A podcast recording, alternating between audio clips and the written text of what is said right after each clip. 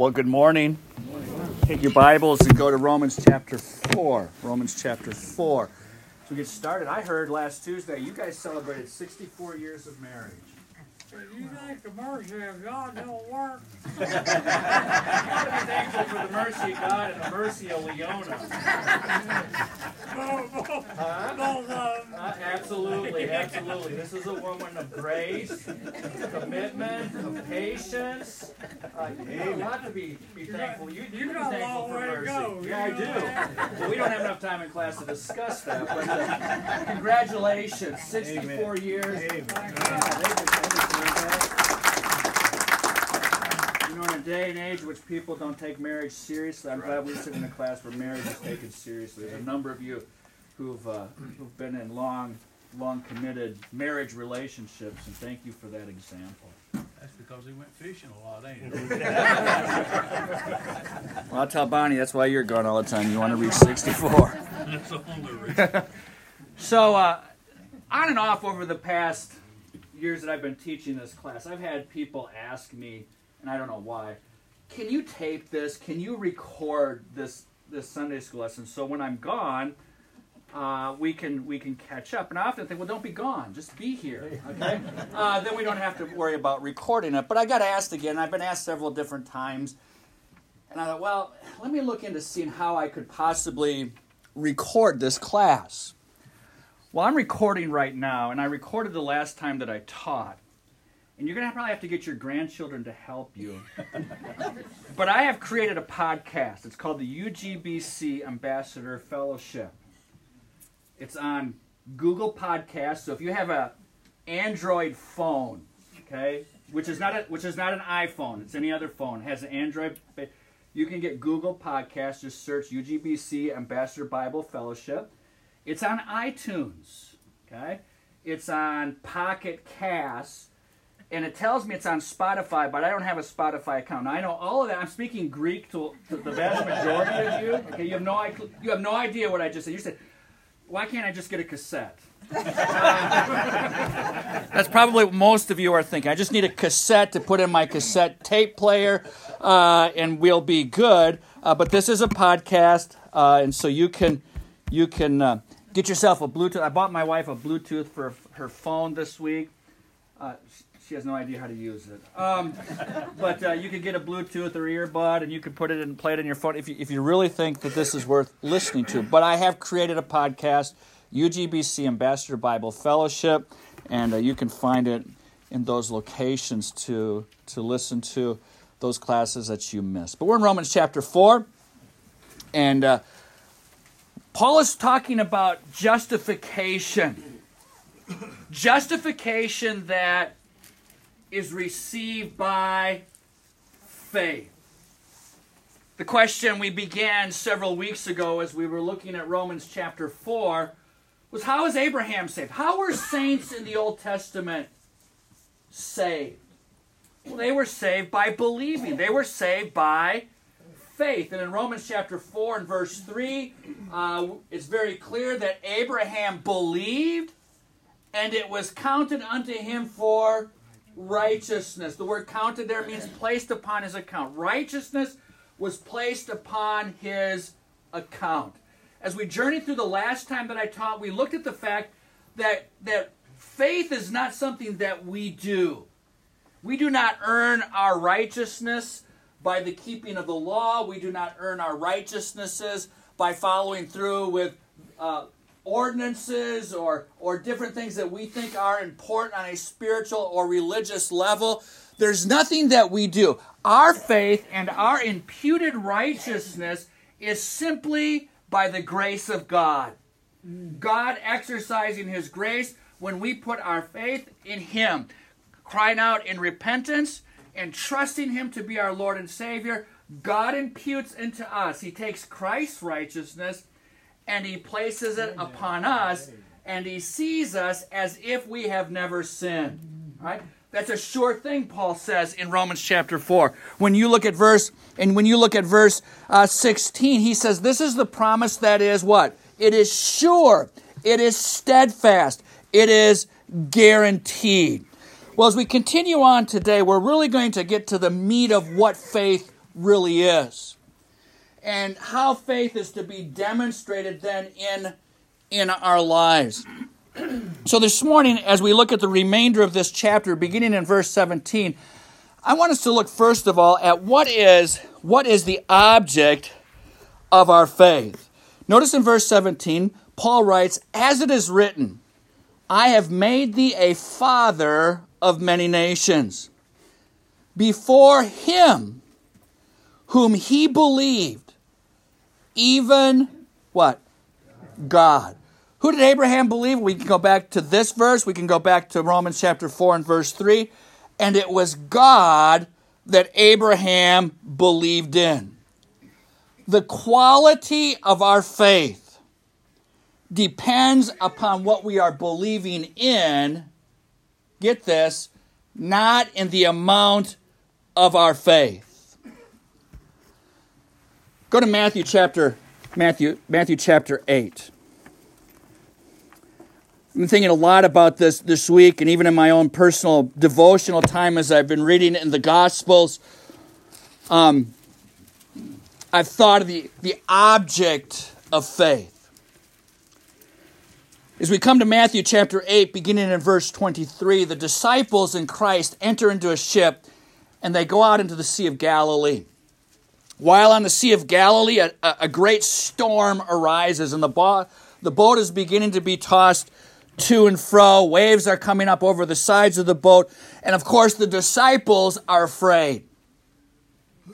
So they waken the Savior, they waken Jesus, and uh, they tell Jesus, hey, we're about to perish.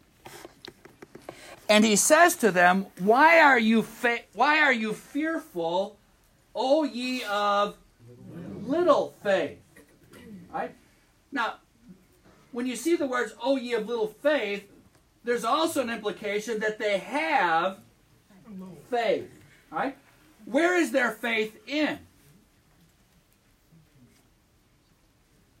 what, what they're seeing around them. No, not what they're seeing around them. heaven, but not Christ. So. Well, it's now I would just it's in Christ. How do I know it's in Christ? Yeah, they went and woke him up. hey, we perish. Why did they wake him up and let him know that? They needed some help. They needed some help. Do you remember when uh, in, in Matthew chapter 15, there's a there's another storm and the disciples are on the boat without Jesus this time? And Jesus, they, they see they see someone coming across the water, and they recognize it as Jesus. And Peter says, "Hey, can I get out and walk in the water?" And Jesus says, "Sure, get out get out of the boat." Peter gets out of the boat. He begins to walk in the water. He begins to look around at the intensity of the water and the waves. He said, "What in the world am I doing?" And he begins to sink. And he cries out, "What? Lord, save me!" Jesus reaches out and he saves him. He says, Peter, you're a man of little faith. But he had just a little. You go to Matthew chapter 17. Jesus is teaching. He says, You want to move mountains? You know how much mountain you know how much faith you need to have to move a mountain? The size the faith the size of a mustard seed. How big is a mustard seed? It is little. It is little the, the focus is it's not the amount of our faith, it's in the object of our faith. If you were to, when you leave here this, uh, after the services today, you're going to get in your car and you're going to drive out your out onto Hickory Tree Road. And if you're like everybody else that leaves the parking lot here because cars come flying about 100 miles an hour on this curve, when you leave the parking lot, you just step on it, don't you? And you take off. All right? And you have every confidence that your car will work properly, don't you? Every bit of confidence. You have faith in your vehicle. But what if someone, while we're sitting in here this morning, goes out and decides, you know what, they're gonna they're gonna play a, a mean, mean, terrible trick on everybody here at Union Grove Baptist Church, and we're gonna take the lug nuts off the front tires of your car. And so when you take off and you turn those wheels, all of a sudden, the next thing you know, you're tearing up pavement on Union Grove Road. It might even be T boned out on the road because that which you had faith in didn't hold very well, did it? Now, because we have some older women in here, this might make them a little nervous, so they go out before they leave and get in their car and they check the lug nuts.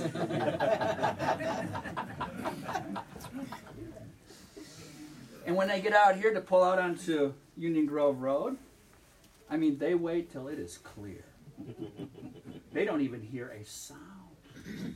And then slowly they turn out onto Union Grove Road. And slowly they drive home. And slowly they put uh, their car into the driveway.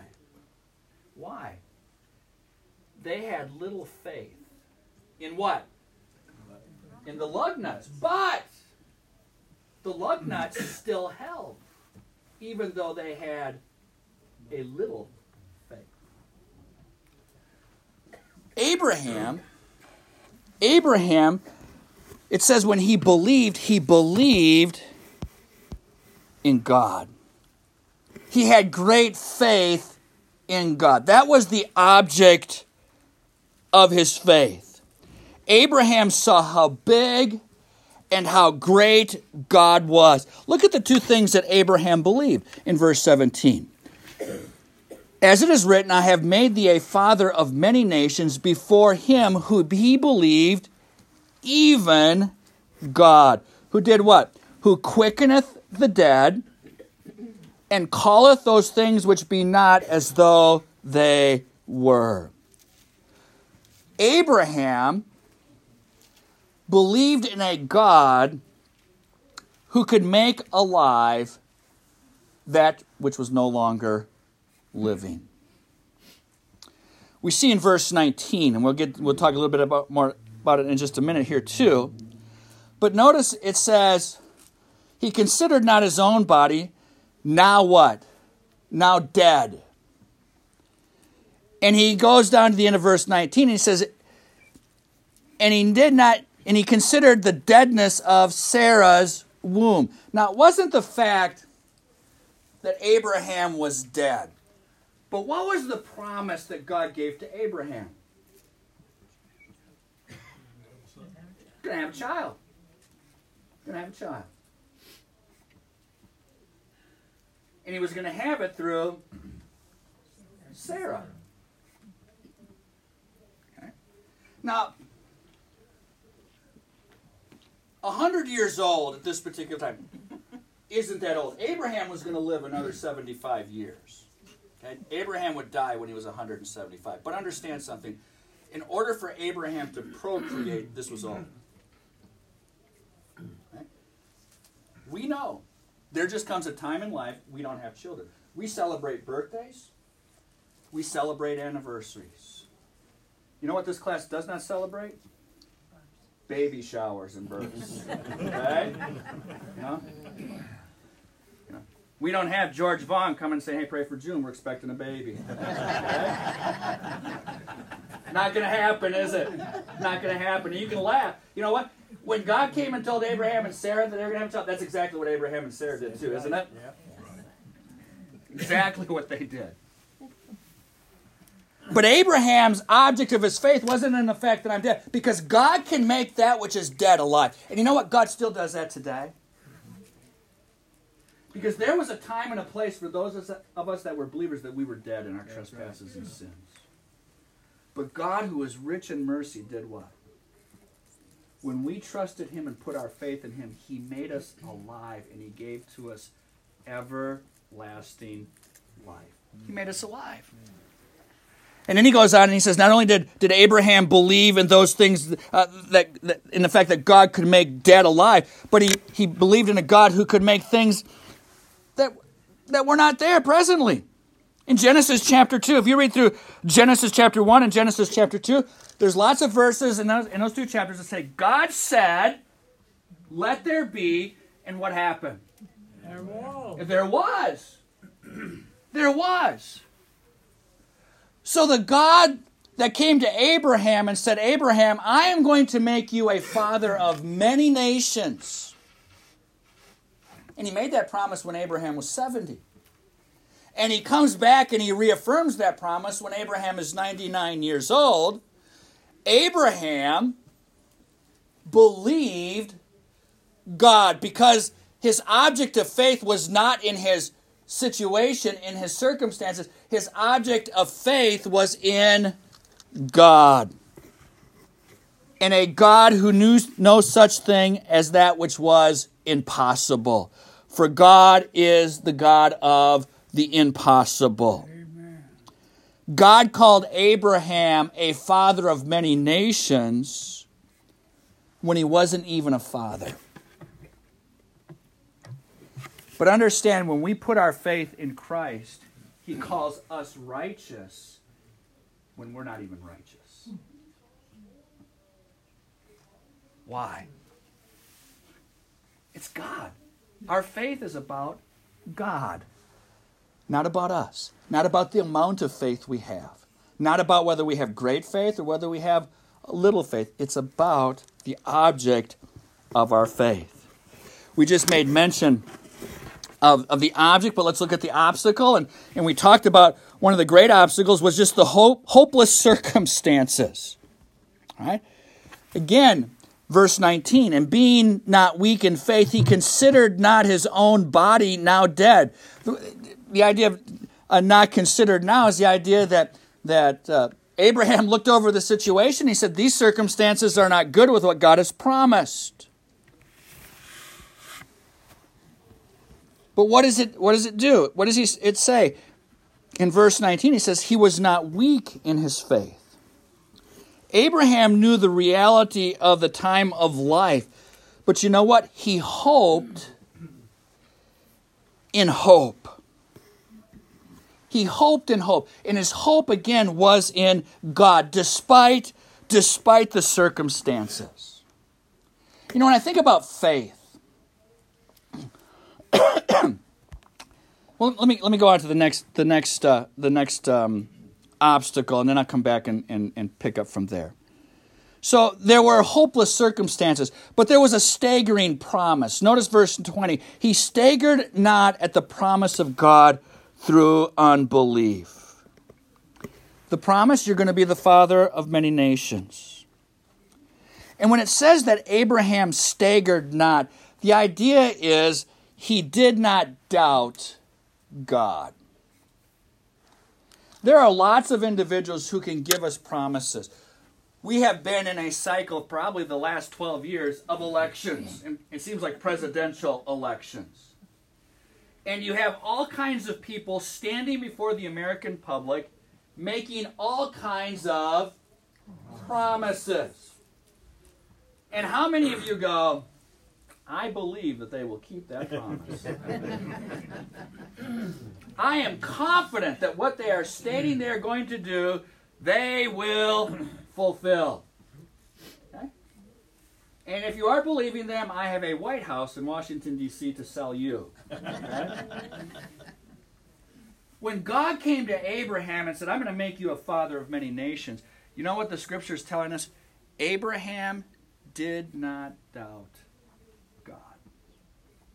He didn't doubt. He believed.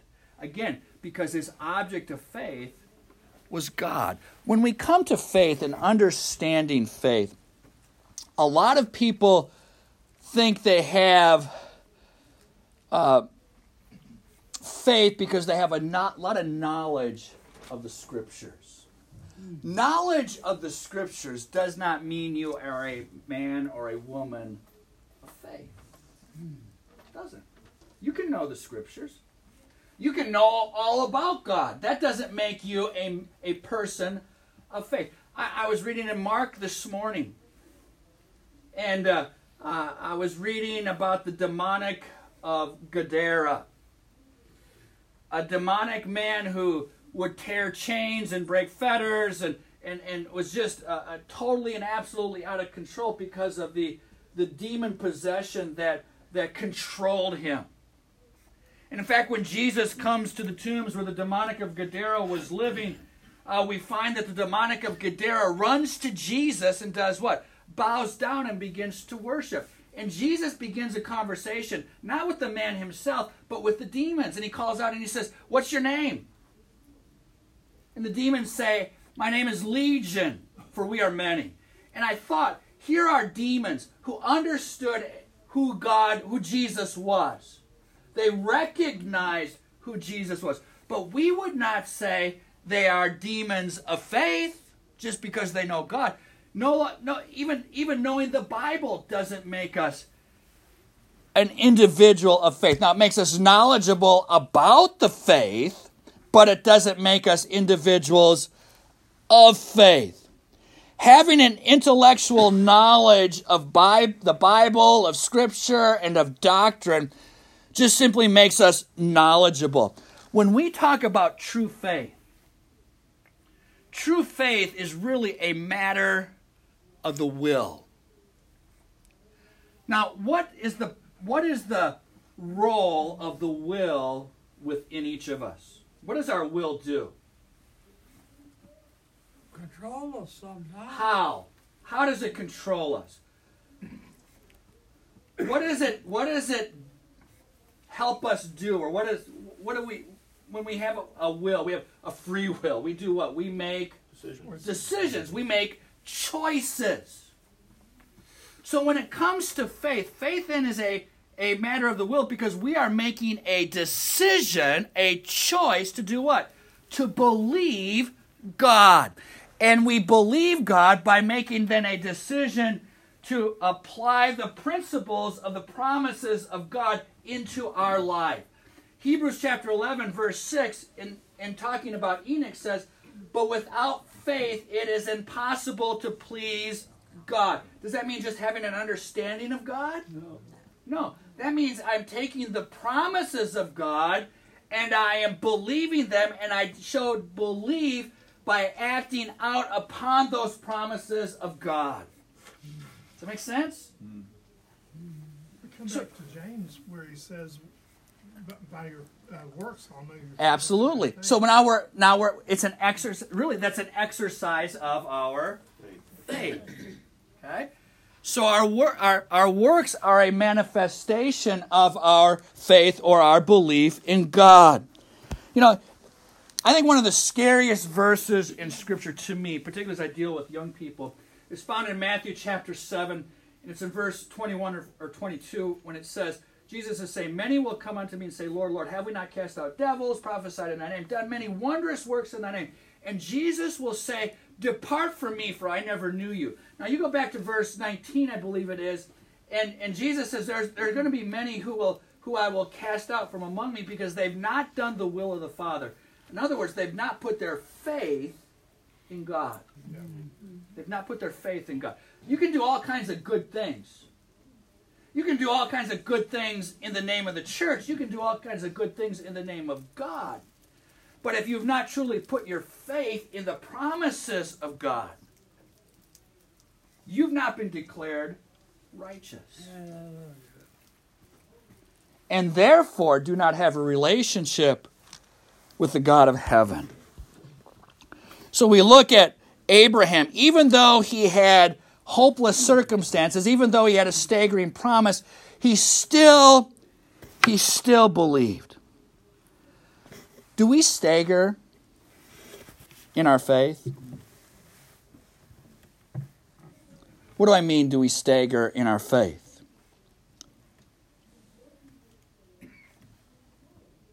Oftentimes we stagger in our faith in not trusting the promises of God.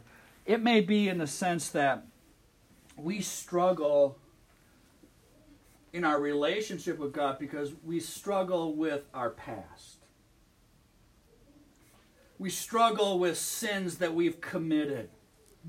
We've struggled with a life that that we just made bad choices, bad decisions, and as a result, we have ruined opportunities and ruined relationships, and we've marred ourselves from being able to do certain things.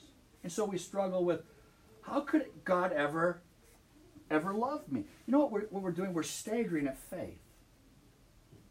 Because God says, when you put your faith in me, when you repent of your sins and you trust me as your Savior, God says, I justify you. I, I credit Christ's righteousness to your righteousness, and when I see you, I see no sin. Isn't that an awesome promise? Amen. But we stagger at that because we struggle with our past. Mm-hmm. And so we are staggering in our faith because our focus is on our circumstances, Yeah. not fixed upon our God. Yeah. We struggle in our faith, and it's demonstrated in our disobedience or our lack of unwillingness to completely and totally obey the commands of God. We need just get out of the way. That's the way I feel about it. Well, we do, but we struggle with getting out of the yeah, way. I know that, but Because if we're- God, te- God says he'll do something. You just get out of the way and let him do it. You, that's exactly right. We make we make choices. We make we look at situations and we say, you know what? I think this this would make me this would please me.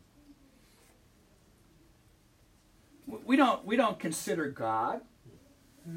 We don't consider the ramifications of this choice or this decision. We just think this is what I want to do because I think it'll make me happy. I'm constantly challenging the seniors because I have the seniors here in the school on a daily basis. I said, "You're making your you're making choices. You're making choices that will impact and influence you for decades Yeah. to come. Not just years, decades. You're going to you're going to go off to college where you will create a network of lifelong friends. They hate it when I tell them, you know, in this day and culture and time, your your lifelong friends normally aren't your high school friends. They're going to be the friends you make beyond college. So you're going to create a network of friends. You may even you even may meet your life partner in college. You're going to prepare for a vocation in college. You know, it's not just about what I want. It's about what God wants. You know what? It's not even about what mom and dad want or what grandma and grandpa want. We need to get out of the way. Mm-hmm. It's about what God wants. We talk about obeying God, but do we fully obey God?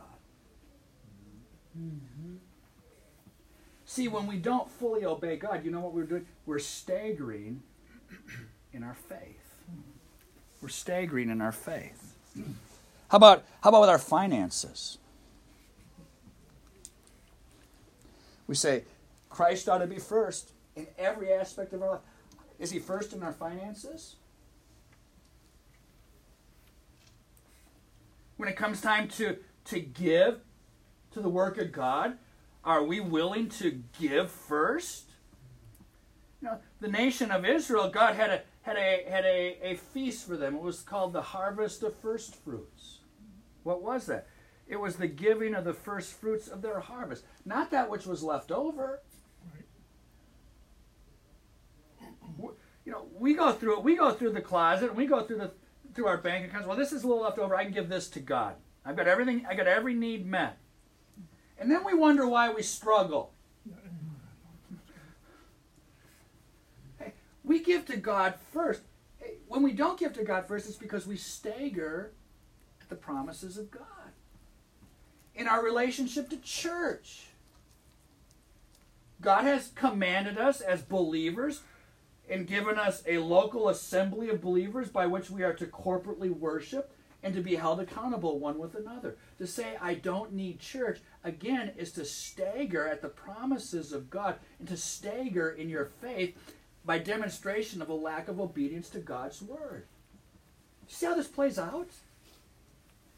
If we're going to get in the game of walking with God, and being what God wants us to be, then we need to be individuals who are demonstrating faithful lives and not staggering at the promises of God or allowing the circumstances of our life to control us. Our, our, our, our fixation ought to be upon the God of heaven.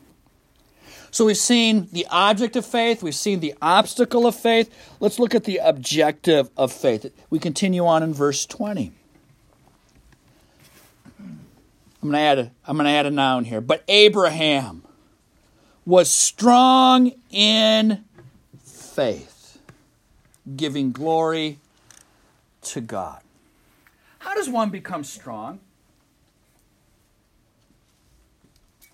Exercise. Ah, there you go. Exercise. Going to Planet Fitness. Yeah, absolutely. Okay. I've been a member there since it's open. I've seen a lot of you come and go. but here's the truth of the matter: if you're going to get strong, you have to exercise. And it's not just a matter of one-time exercise; it's a matter of repetition. And as you repetitively exercise, you're going to get stronger. Abraham's faith grew stronger. Why?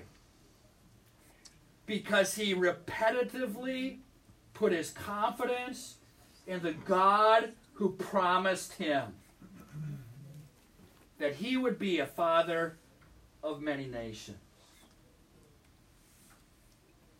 Can I ask you this? Do we repetitively put our faith, our confidence in God in all situations?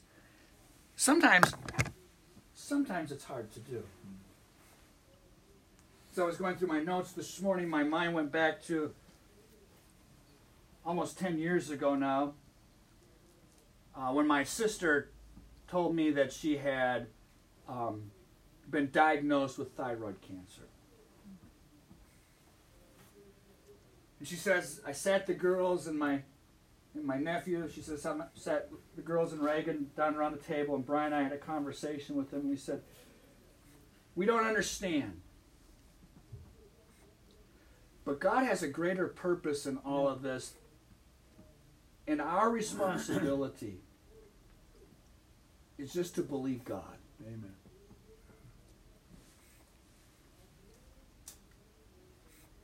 Sometimes we get in ourselves in situations, don't we? It's hard to mm. believe. But yet we have to because God knows ultimately what is best. Mm-hmm. Yes. Ultimately. And that God will work all things out. Well, how do we get there where we can believe? It's, it's, it's, you know, it begins with the little things in life. Learning to trust God. We could probably all share times when God has just provided and met needs. Miraculously. Yes. Sherry and I had a, since I'm teaching, I'm going to share. but Sherry and I just had a, a firm conviction in our heart that one of the things that we desired for our girls was for them to continue Christian education beyond even the high school years. And so we, we told them they had to go to Christian college. And I told them they could go wherever they wanted, but my money was going to certain institutions.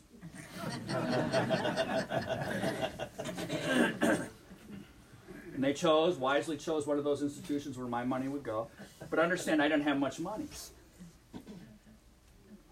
And uh, college is a lot different than when you guys went and I went. My last year of Bible college, the whole year, room, board, tuition, everything was $3,500. I'm comparing apples to apples. It was way over 20,000 the same school when Allison graduated. Both girls were in college at the same time. I did our taxes. I came upstairs. I said, Well, we just spent more this year than I make. and we don't have any bills. Amen. Amen. God, now, now, you know, jokingly, my wife will go to the mail and I'll say, "Will anyone send us a check so we can retire?" that has never happened. That has never happened. In fact, when I was in college, at the beginning of every semester, we would, have, we would have evangelistic meetings, and kids would get up and testify about how they went to their mailbox, and, and there'd be a check to pay their school bill. God never did that to me. He always gave me a job. never gave me money. He always gave me a job. What I'm saying is, when you're faithful and you trust, and we had every confidence God would meet our needs, and God did. Amen. God did. Now there were there were things we had to do. We had to be good stewards. We had to cut back on some things. But you know, as we were faithful, I believe as we were faithful to God, God was faithful to us. That's not always easy. When you say, I got the bill and I need to pay my tithe and offering to the Lord. We've always endeavored to pay the tithe and offering even before we pay the bill. Amen. Why? God's promised. I'm not going to let the righteous go hungry. I'm not going to let them go in want. If you seek first the kingdom of God, God shall add all these things to you. Take no thought there of what you'll eat or what you drink or what you even wear. Seek first the kingdom of God. Those are the promises of God. Do we stagger at the faith, at the at the promises and the circumstances that God gives to us? But when we begin to apply ourselves to the promises of God, what does God do? He strengthens our faith. Why was it George Mueller could get down and pray for food and thank God for food, but that wasn't even in the kitchen of his orphanages and see God time after time after time after time provide? Because he exercised his faith, and as he exercised his faith, and he saw the one who's the object of his faith respond to those needs, it became stronger, and as a result, what happens? God into verse into verse 20 god is glorified. Yeah. faith is not about me. It's not about you. Faith is about god. All right? So faith uh, the objective of, faith, of god's faith, uh, abraham's faith was that it was that it was stronger. And in verse 21 one, we find that Abraham's faith became more fully established or more fully grounded. Notice it says, and being fully persuaded. The word persuaded means to establish as certainty. It becomes unmovable. And being fully persuaded that what he had promised, he was able also to perform. When God says he's going to do something, we can have absolute confidence that he will keep his word. And understand, believing God's promises is the same as believing in God's person. If I promise something to you, to do something for you, but you don't believe my promise, in effect, you're saying I'm a liar. When God promises us and we don't trust in God's promises, in effect, we're calling God a liar. That wasn't Abraham. Abraham was fully persuaded. God said it, He'll do it, and I'm going to trust in Him. What was the outcome of this faith? Well, we find it in verses 23 and through the end of the chapter. Or I'm sorry, verse 22 to the end of the chapter. And therefore it was imputed to Abraham for righteousness. Now it was not written for his sake alone that it was imputed to him. But notice the next phrase, but for us also, to whom it shall be imputed. If we believe on him that raised up Jesus our Lord from the dead, who was delivered for our offenses and was raised again for our what? Justification. What's he saying? He says, You put your faith in God. He's talking about saving faith here. Just as it was credited to Abraham for righteousness, so your faith in Christ will credit righteousness to your account as well. That's a promise of God. Amen.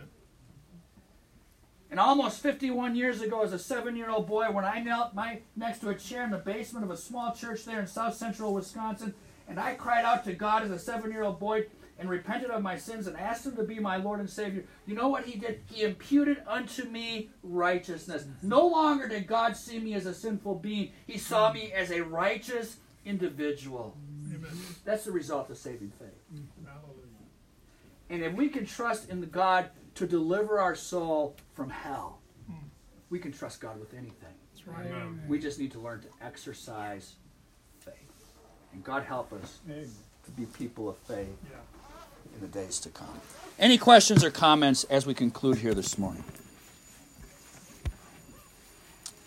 Let's pray. Our gracious God in heaven, thank you so much for the opportunity to study your word. Thank you, Lord, for giving us this chapter. Thank you, Lord, that our faith doesn't have to be placed in ourselves as we journey through this life. Thank you that our faith can be in you. God, you've promised, and you are a God who fulfills your promise. God, you're, you're God who, who keeps your promises despite the situations that we find ourselves in. And Lord, as I look a- across this room this morning, I see individuals that are walking through valleys of, of illness, valleys of, of, of, of very, varieties of struggles. And Father, I'm thankful that you said you'd never leave us nor forsake us. You've told us you would, you would be there to, to, to carry us through those times of difficulty, that your grace would be sufficient in, in our times of weakness. Oh God, help us today to exercise our faith and help our faith to become stronger as we see the promises of God manifested in our lives. I pray this morning that if there's one in our midst this morning who's never put true saving faith in Jesus Christ, that today would be their day of salvation. God, may this be a day that glorifies you. May you be lifted up in praise. And we'll thank you for it in Jesus' precious name. Amen.